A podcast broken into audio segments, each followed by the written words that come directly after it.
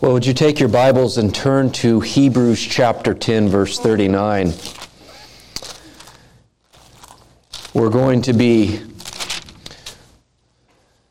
for the next several months and maybe longer, be looking at the book of Hebrews. And so uh, this morning, I hope uh, to introduce the book, that we would walk away seeing the bigger picture of the book in its entirety and have a, an understanding of it. I've avoided preaching in Hebrews for some time because the, the difficulty that comes with this book, particularly what is known as the warning passages, and it's, it's led many uh, to question, well, whether one could lose their salvation. And we're going to look at those warning passages this morning and see that in many ways they're unnerving to read as a Christian. And I believe that God's Word puts them there as warning passages that do make us feel uncomfortable uh, for that very reason. And as we do read these passages, we want to just be crystal clear uh, of our salvation, what Jesus says. In John chapter 10, verse 29, my Father who has given them to me is greater than all, and no one is able to snatch them out of my Father's hand. And so while we do see these warning passages throughout the books of Hebrews, several of them, six of them come with it, we know that it cannot be speaking of us losing our salvation. Another reason that I have avoided the book of Hebrews is because of how complex it is. And many of the arguments that are put forth here are very difficult. You have um, an exposition throughout the book of the Trinity. In fact, you see, beginning in verse or in chapter 1, we see this Trinitarian formula that takes place where we see God the Father speaking. Then, when you get to chapter 2, you see Jesus speaking. And you get to chapter 3, you see the Holy Spirit is speaking. And so we deal with several different complex issues. So at times, as we go through this book, we will be doctrinally in, in, the deep end of the pool, so to speak. We also see throughout this book the, the nature of the person of Christ. We see that he is fully, he is truly God, and then he is also yet truly man. Another aspect that makes this book so uh, tricky to deal with is because it really teaches us the covenantal structure of Scripture itself. And it does that through expositing and explaining the Old Testament. And so, this book of Hebrews, and more so than really any other um, book, except for maybe Revelation, is rich, full of the Old Testament. Now, as we look at Hebrews, it's classified as an epistle, that is a letter, oftentimes as one of the what's called the Catholic epistles. But that's probably not the best way to look at the book of Hebrews.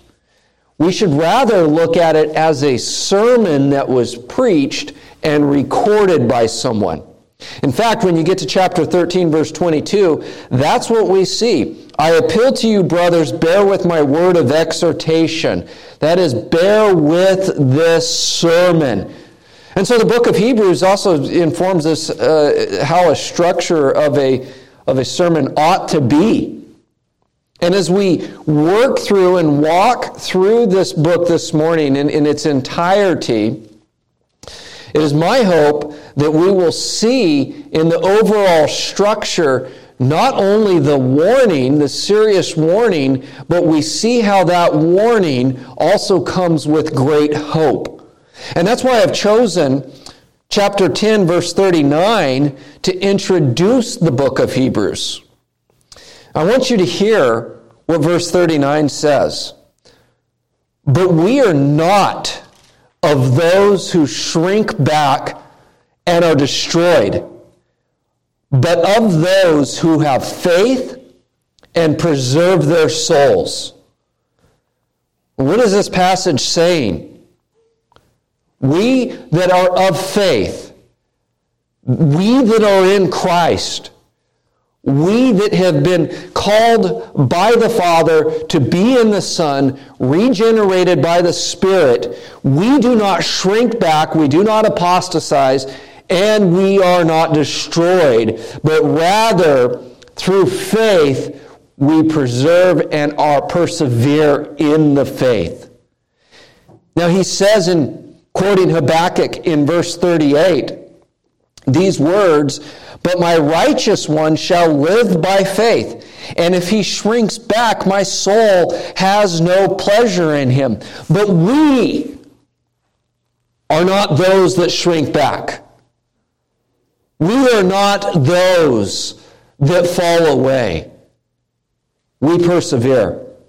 And so we see so clearly that perseverance and faith go hand in hand. And why is it that they go hand in hand? Perseverance and faith. Well, very clearly, the Apostle Paul tells us why. And I am sure of this that he who began a good work in you will bring it to completion at the day of Jesus Christ. We don't fall back, we don't shrink back, we, we don't fall away, we don't walk away because God started a work in us. And if God started a work in us, it is God who brings that work to completion. It is God that brings that work to perfection. Because if you are in Christ, your salvation is a work of God in your life. Now, as we come to this book, one of the most hotly debated things about the book of Hebrews is who wrote the book? For the early church, they almost all said it was the Apostle Paul. In fact, when you look in older Bibles, it will say, it will have Paul in the title of it. Most scholars don't, don't really think that it was Paul Today, they don't, many don't. Many think it was Barnabas, some think it was Apollos. And one of the most common theories that I see over and over again is that this was actually a sermon of the Apostle Paul that Luke recorded. And that's what many people hold, but, but we don't know because when you look at it, it it's, it's so unique from Paul's letters or different from Paul's letters because Paul begins his letters by saying, Paul, an apostle of Jesus Christ, to the saints in wherever he's at. It doesn't start like that. Um, but the, the, the, idea of Paul's authorship um, is traditionally what people have held. You see that there's a reference to Timothy in chapter 13, verse 23 and Timothy being released from prison. So there's that connection there. But what we do know is that we are given an idea, and this is why many say it couldn't have been Paul who wrote it, because in verse 3 of chapter 2, we read these words It was declared at first by the Lord, that is the salvation. It was attested to us by those who heard. And so this is referring to the person that has written this or who preached this. He heard the gospel message from the apostles. Now, what do we know about Paul? Paul always considered himself an apostle. He considered himself the least of the apostles, but he did consider himself an apostle. And so, one thing that is super important is that as we look at the book of Hebrews, if we look at the teaching that emerges from it and the, uh, how the author deals with the Old Testament structure, it tells us and teaches us how did the apostles read the Old Testament. That's important to know that the book of Hebrews is apostolic in the sense that it's this we're reading the teaching of the apostles that, that someone heard and then went and proclaimed. So, what would it have been like to have heard an apostolic sermon in the first century? Well, go read the book of Hebrews because that's what you're reading. You're basically reading the sermon of an apostle. And this is so crucial because we see in Ephesians chapter 2, verse 20, that the church built on the foundation of the apostles and prophets, Christ Jesus himself being the cornerstone. So, what we talk about is our faith is an apostolic faith. Because the apostles, when they came to know who Christ was, they saw who Christ was from the Old Testament scriptures. Then they went forth and proclaimed this. They went forth and wrote it down. So as we look in the Old Testament and we want to know, well, how am I supposed to read the Old Testament? Well, how did the apostles read it? Well, the apostles read the Old Testament and they said, ah, we see Christ here. And so when we read the Old Testament, we see the proper way of reading them is through the lens of Christ. They saw Christ. So we don't know who the human author was, but we do know that this is the Word of God. And so we know that this is God's Word, and that ultimately God authored Hebrews for us. In fact, we see that several times in the book where we see it saying that God Himself is speaking to us. We see phrases like this, and He says, and He says, and the Holy Spirit says. So we're reading the very Word of God. Now that we have the author figured out, who was it written to? Who were the recipients? Well, there's one thing we know is they spoke Greek. And they had a deep understanding of the Old Testament, particularly, they had a deep understanding of the sacrificial system. They had an understanding of the Pentateuch, that's the first five books of the Old Testament. They understood the covenantal structure. They understood the promise of the new covenant. In fact, the promise of the new covenant recorded in Jeremiah 31 31 through 34 is, is, referenced twice in the book of Hebrews. So they had a, a deep understanding of the, of the Old Testament. So most commentators would believe that this was Jewish Christians that had come to faith. Now, the first thing is we see in chapter 2, verse 3, what we already saw is that they came to faith under the apostles' preaching.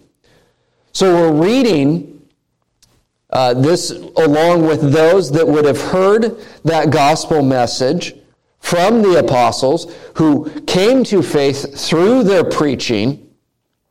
We also see that in chapter 13, they're not in, in Jerusalem. They're not in Palestine. We see this in verse 24 of chapter 13. Greet all your leaders and all the saints. Those who come from Italy send you greetings. So most say from this verse here, it means these were Jewish Christians living in the area of Rome. So they would have been part of the dispersion, meaning that, that at some point, these Jew, faithful Jewish people had come to know who Christ is through the preaching of the gospel from, from the apostles. They have left the area of Palestine and they have been spread through the world because of persecution. Now, that's going to factor into how we understand this text is that they were a people that had experienced persecution. The temple was probably still standing at this time. We see in Hebrews chapter 10, verses 2 through 3, otherwise they would not have ceased to be offered, since the worshippers, having once been cleansed, would no longer have any consciousness of sins. But in these sacrifices, there is a reminder of sins every year. He's writing in the present tense that sacri- the sacrificial system is up and it's still running. You see that in other places too where it speaks of the temple. Now, why is that important? Well, the temple's destroyed by Rome in 70 AD. Jerusalem is completely devastated. And so, what we're reading likely comes before 70 AD. Now that helps us because as we're going to see is that these are Christians that have faced persecution. You'll notice in chapter 10 verse 32 where it says, "But recall the former days when after you were enlightened, you endured a hard struggle with sufferings." Sometimes being publicly exposed to reproach and affliction, and sometimes being partners with those so treated. In other words, he's referencing a time that these Christians, who after they had come to faith, have been persecuted. And there was several points of persecution that took place for the early church, and the church has always faced persecution, but he's probably referring to the time when Christians were expelled and Jewish people were expelled from Rome. But we see something else coming. They've already experienced persecution for their faith. They have experienced hardship because of their faith, but they're not out of the water you see there's a threat of current persecution, chapter 12, in verse 3, where it says this Consider him who endured from sinners such hostility against himself, so that you may not grow weary or faint hearted. In your struggle against sin, you have not yet resisted to the point of shedding your blood. He's trying to encourage them Remember Christ who suffered. You've been persecuted, and it looks like persecution may be on the horizon for you. We see this again, where he says, Let us therefore, in chapter 13, go to him outside the camp and bear the reproach he endured. Let us suffer as Christ himself suffered. And so, as we read this book, Let us just for a second recognize that context.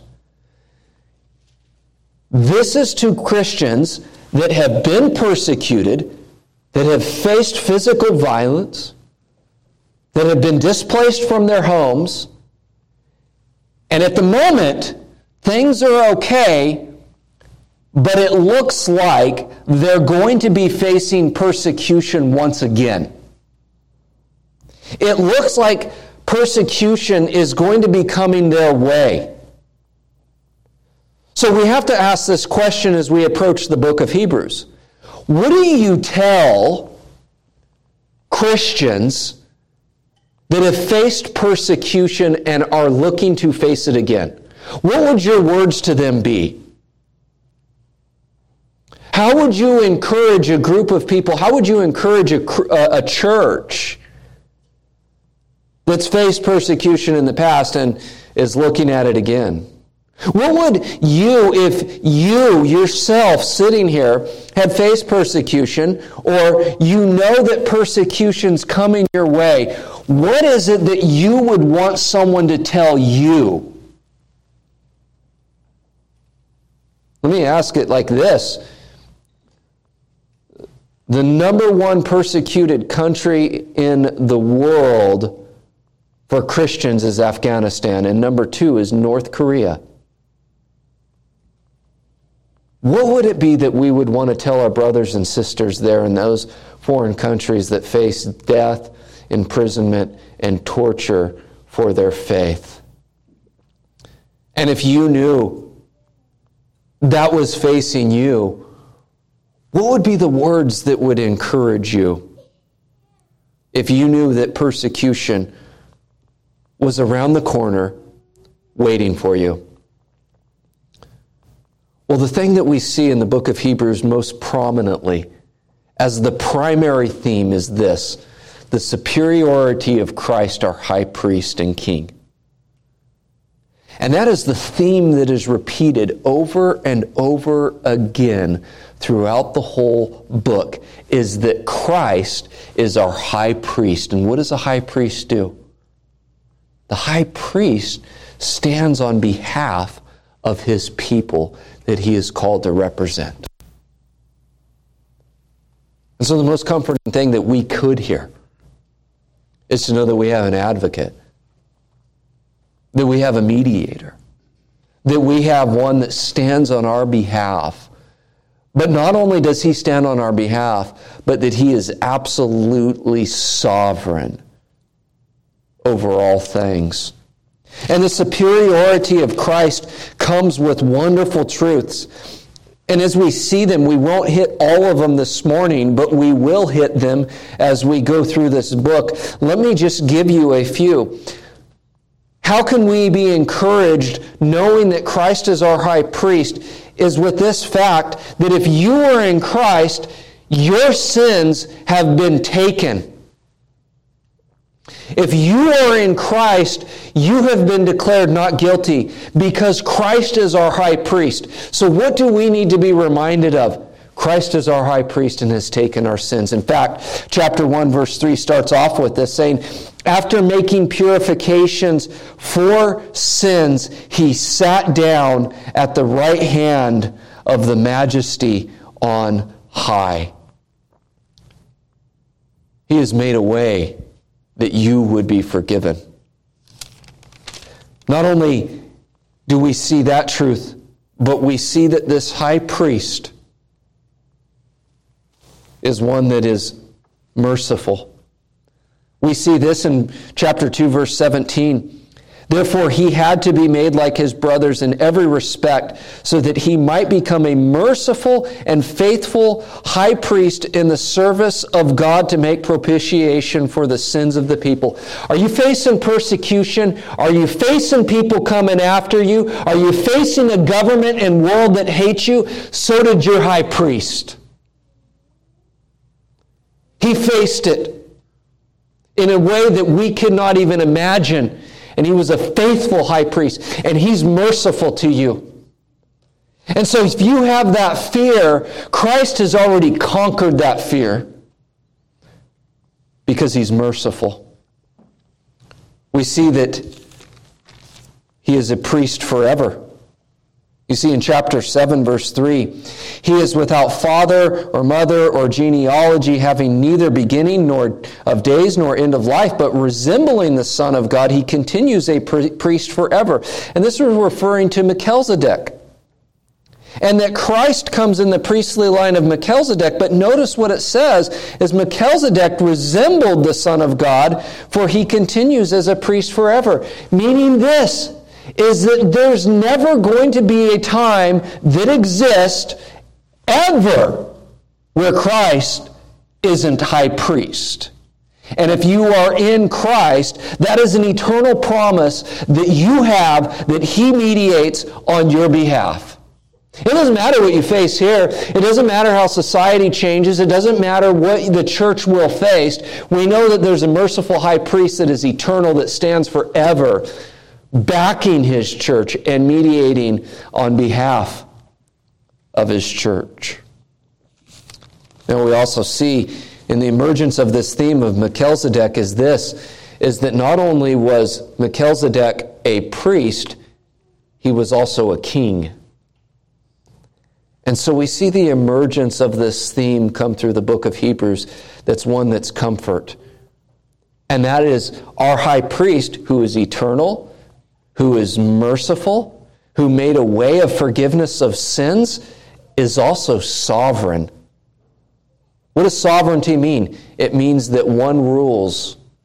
We see this here so clearly pictured in chapter 8 verse 1 now the point in what we are saying is this we have a such a high priest one who is seated at the right hand of the throne of the majesty in heaven in other words he is seated as sovereign king. He is our sovereign king. We have kings and rulers throughout this world that make our lives difficult at times. Sometimes we're thankful when they do good, but we know this about all rulers is they're all fallible. We also know this about rulers, and this is where it becomes a comfort for the persecuted church is this is that their power is derivative. There is no man on the face of the earth that has inherent power within himself. He only has that power which has been given to him from God above. Period. And there is one, though, that is not only a merciful high priest, that calls us to come to his throne of mercy, but he is also sovereign king. Imagine this is the one who upholds the entire universe, as chapter 1 tells us about Christ. Christ, who upholds the entire universe. There's nothing in existence that Christ doesn't uphold. He's the king, and he invites you to come to his throne of grace because he's merciful. And he has shown his mercy to you because he has forgiven you of your sins, against your, tra- your transgressions against him. That's our king. And so, for the church that would be facing persecution from wicked kings, from wicked rulers, they can look to the king that upholds the entire universe. And he holds his hand out with mercy and grace and says, Come to me. Come to me you will receive grace and mercy from me. That's our sovereign king. That's our sovereign king. We see that he is the mediator of a new covenant that's not based upon our works, but is uh, based upon the completed work of Christ. We see this in chapter 12. In verse 24, and to Jesus, the mediator of a new covenant, and to the sprinkled blood that speaks a better word than the blood of Abel. In other words, is that this covenant has been ensured by the work of Christ himself on behalf of his people. The covenant we have is not a covenant of works by which we have to work or try to earn our way and only fall short it is a work of the sovereign king. We also see this is that through his shed blood, we are set apart. We see in chapter 13, verse 12 so Jesus also suffered outside the gate in order to sanctify the people through his own blood. Why did things get put outside of the gate? This is a reference back to the, the camp in Leviticus how things were removed from the camp because they were defiled, they were unclean, and so they were tossed out. Christ became unclean that we may be made clean. That's what it means to be sanctified, to be set apart. This is our sovereign king. This is our sovereign ruler. This is our God. So you see, as we look at the book, the main theme is really the superiority of Christ as our high priest. I was, as I was preparing to start this book, I, I saw this little chart that made the book so clear. Was, it was made by a commentator named Dennis J- Johnson, and, and he divides Hebrews into these six areas. And, and I, I wish I had seen this chart a long time ago because it just made the whole book all of a sudden make sense. It breaks the book down in this is that Christ is superior to angels, to Moses, to the priesthood, to the old covenant, to the sanctuary, to the sacrifice, to the promised land, and to Sinai. I read more than six there, but some of them are grouped together. Now, why this is helpful is because the first argument, and this is how we understand these warning passages. And this is how this is a sermon also of warning. We've already seen the hope we have. But what about the warnings that we're given? Well, Christ is superior to the angels. And the author references as his primary text Psalm 8, but then he follows this about Christ and his superiority to angels. And he says in chapter 2, verse 1, the first warning, which is this, and pay attention. He writes, Therefore we must pay closer attention to what we have heard, lest we drift away from it. We've already heard all of these wonderful things about Christ. So look at what the warning is that comes with that. We, we must pay attention to this. lest we fall away from it, lest we drift away. Don't neglect such a great salvation. And don't take for granted what you have in Christ. He goes on to say how Christ is greater than Moses, the one to whom God spoke face to face as a friend, and how through Moses the law was, was given. But we're told that Christ is superior and greater than even Moses, and it concludes with this warning that you need to hear.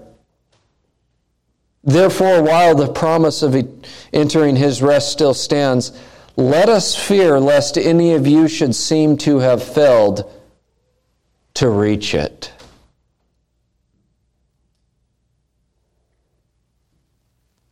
You see what a warning that is. We see what a great, wonderful high priest we have in the Lord Jesus Christ. But let us not fail to reach the rest that Moses failed to reach. You see that he's greater than the Aaronic priesthood, and the primary text is from Psalm 110. And what's amazing is you think about the priesthood. When you get to Leviticus chapter 4, where it gives instructions for the sacrifices, all the way to about chapter 8, you see this combination of phrases. If anyone sins in this way, and then a few verses later it will say, then the priest will do this. If any of you sins in this way, then the priest will do this. And then again, if any of you sin, then the priest will do this. Over and over, that formula keeps coming up and up again. And Leviticus is pretty thorough in how it deals with sins of intention and those sins that are unintentional and specific sins and how we can have forgiveness in them. But the thing that as you're reading in the book of Leviticus is this is that wait, I keep sinning. I have to keep going back to the priest and sacrifice this animal. And the priest does this bloody ceremony. But then I sin again. I have to go through it over again. And I have to do this every year because I keep sinning. And so then the priest has to keep sacrificing on my behalf. What do we see in Christ? He was once delivered for the forgiveness of sins. And we're given this warning in chapter 6 in considering that Christ has given us complete forgiveness of sins. Therefore, let us leave the elementary doctrine of Christ and go on to maturity, not laying again a foundation of repentance from dead works and faith toward God, and of instruction about washing and the laying on hands of the resurrection of the dead and eternal judgment. And this we will do if God permits, for it is impossible let that word sit in because it's the most unnerving word in this whole entire book. For it is impossible, in the case of those who have once been enlightened, who have tasted the heavenly gift, and have shared in the Holy Spirit, and have tasted the goodness of the Word of God and the powers of the age to come, and then have fallen away to restore them again to repentance. Since they are crucifying once again the Son of God to their own harm and holding him up to contempt. Look what our great high priest has done, which no human high priest could do. And those who have tasted that, it, the text tells us it's impossible for them, if they have fallen away, to return to repentance. That's an unnerving text. But praise be to God that in Christ, those who are in Christ persevere to the end. We see that Christ is superior to the covenant, the sanctuary, and the sacrifices. And this references Jeremiah 31. And it comes with this warning after saying how Christ is greater than these things in chapter 10, verse 26. For if we go on sinning deliberately after receiving the knowledge of the truth, there no longer remains a sacrifice for sins, but a fearful expectation of judgment and a fury of fire that will consume the adversaries. That's what he says, this warning here. We have this in Christ, but yet, if we go on sinning, we actually never knew Christ. You see that Christ is better than the promised land. He references as his primary text is Habakkuk. And then in, we give this, we're given this warning for those that might fall away in chapter 12, verse 12. Therefore, lift your drooping hands and strengthen your weak knees and make straight paths for your feet, so that what is lame may not be put out of joint, but rather be healed.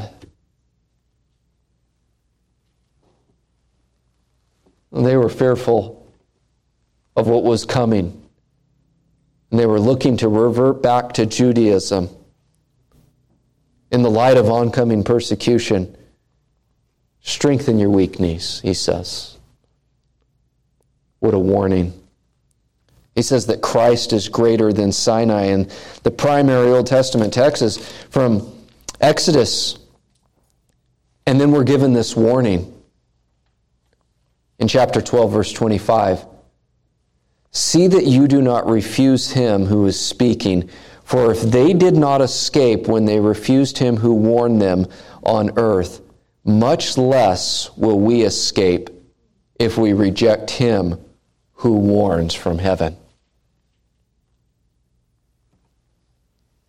Christ is greater than what took place. But there's another theme I want us to look at in light of that, of these warning passages. And it's through this word that you find come up over and over again in the book of Hebrews, which is the word perfect. Perfect, which means to bring to completion. Or something that is complete, something that is fulfilled, something that has been perfected. And this is where our confidence lies. In chapter 2, verse 10, after this warning, we're told this For it was fitting that he, for whom and by whom all things exist, in bringing many sons to glory, should make the founder of their salvation perfect through suffering. Now, one of the things that people argue in saying that one could lose their salvation is they look at those warning passages and they say, see, it's impossible for those to return to repentance to Christ. But what they miss is actually what it tells us is that Christ, as the founder of their salvation, which is made perfect through the suffering that we face. You see in chapter 5, in verse 9, and being made perfect, he became the source of eternal salvation to all who obey him. Let me ask you if one could say lose the salvation as if it was theirs to lose, how could it be called eternal?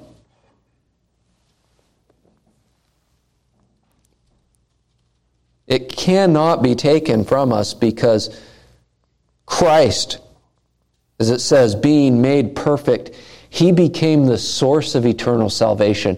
It's as if to say our eternal God was able to loosen his grip upon you. No, but he is perfect. You see in chapter 7, verse 28, for the law appoints men in their weaknesses as high priest, but the word of the oath, which came later than the law, appoints a son who has been made perfect forever. Christ himself is eternal here, we see. And he is perfect in all of eternity. In chapter 10, verse 14, for by a single offering he has perfected for all time those who are being, and that is in that process of sanctified, that he himself, through his single offering, has perfected for all time. Those, that's people. If you are in Christ, our perfect eternal Savior has perfected you. Chapter 12, verse 23. We see this, and to the assembly of the firstborn who are enrolled in heaven, and to God, the judge of all, and to the spirits of the righteous made perfect. How could we ever neglect a perfect salvation? Now, here's the thing that we know about this is that these were Christians that were facing persecution, had faced persecution. They were Jewish Christians, and they were thinking about going back to Judaism. They were looking at going back to their old way of life. Maybe that's because they faced persecution and they thought, okay, maybe we're under the covenantal curses and we need to go back. I don't know why, but that was the threat. That was the warning. Don't go back because what you have is imperfect, but what Christ is is perfect. And I want us to see this. Because they might have been saying, is it worth it to be persecuted for Christ? Well, here's what we know is that the law itself cannot perfect you.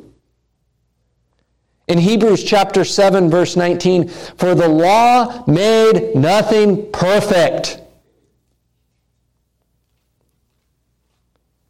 What have we already seen is that Christ has perfected things, that Christ is made perfect.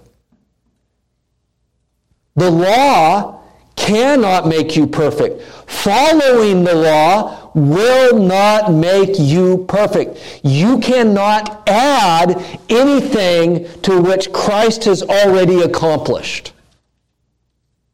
Praise God, because I know that trying to follow the law, I fall short.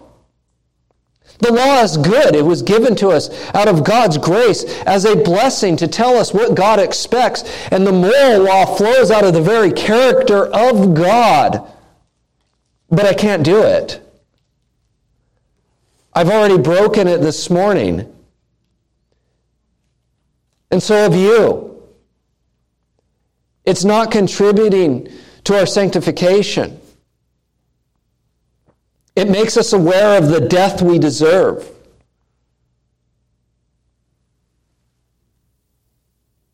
The law cannot make anything perfect.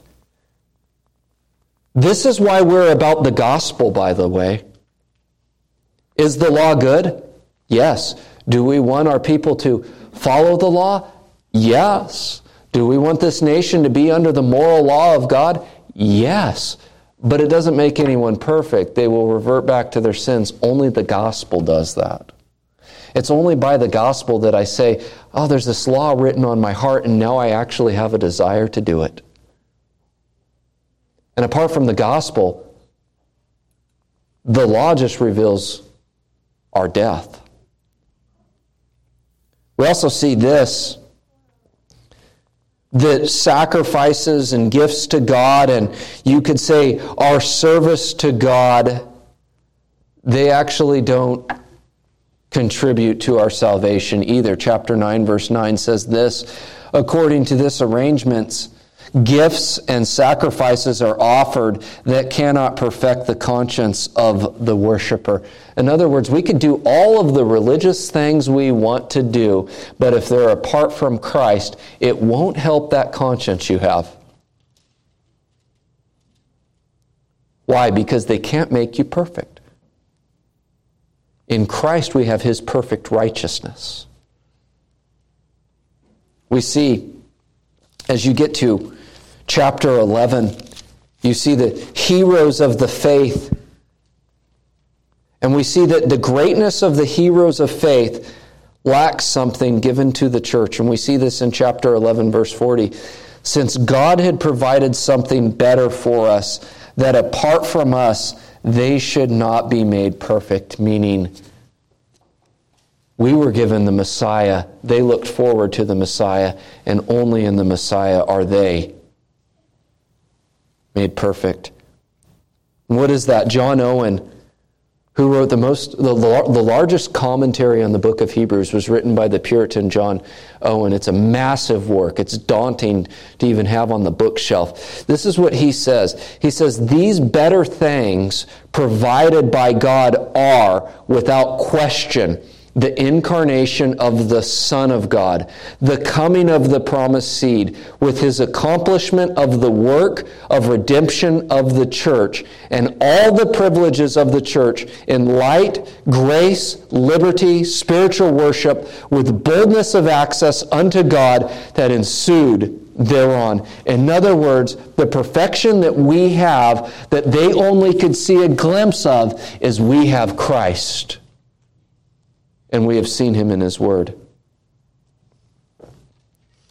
And so, the question for those that were thinking about going back to their old ways in light of persecution is well, why would you go back to that which can actually do nothing?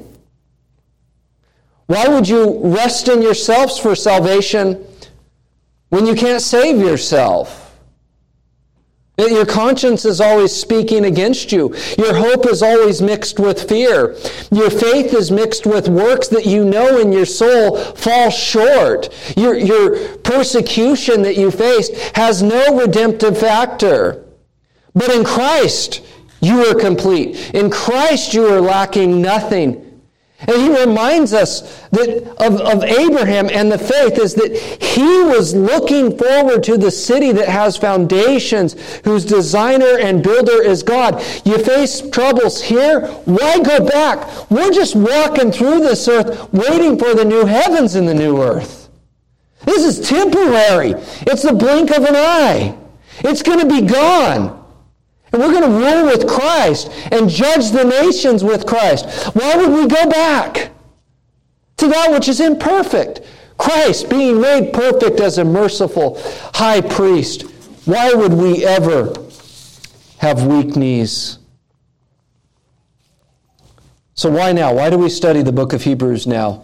Let me just ask this very simple question Is it ever a bad time to be reminded of the glorious truths of Christ? Is that ever like unfashionable? Are we ever, so to speak, out of the threat of persecution? You see, the church is light and the world loves darkness. And the church has always endured persecution, and the church will always endure persecution until Christ returns. But we are not a people without hope. We are not a people without confidence. We are not a people that shrink back or sink back into our old ways. We are not a people that turn away from Christ. We are not a people that lose faith. We are not a people that flirt with darkness. We are not a people that follow the world. We're not a people that rely upon works of man and upon ourselves. We are not a people that are imperfect, but rather we are in Christ. Christ. And Christ holds us fast. We are a people that endure. We are a people that persevere. We are a people that do not flinch. We are a people that do not have wobbly, shaky knees. We are a people of hope. We are a people of confidence. We are a people of victory because we have a merciful, victorious high priest that is king. And so may these truths permeate our souls and bring us comfort from God Himself. Heavenly Father, we thank you for our merciful high priest, the Lord Jesus Christ, and that in Him and in Him alone we have salvation that is perfected by the shedding of His own blood on behalf of His people. May this bring your church comfort, Father. And we pray that as we consider our merciful high priest, he invites us to the throne that we would receive grace and mercy from him. And so, Father, we come to you in need of mercy, in need of grace, and we know that you are rich in giving it, and that in Christ there are immeasurable riches. And so we thank you for your blessings upon your people. Encourage us, Father, by your word. Comfort us in times of fear. We rejoice that you have given us your word. You have given us your Son. That is our only hope. It's in Christ's name we pray.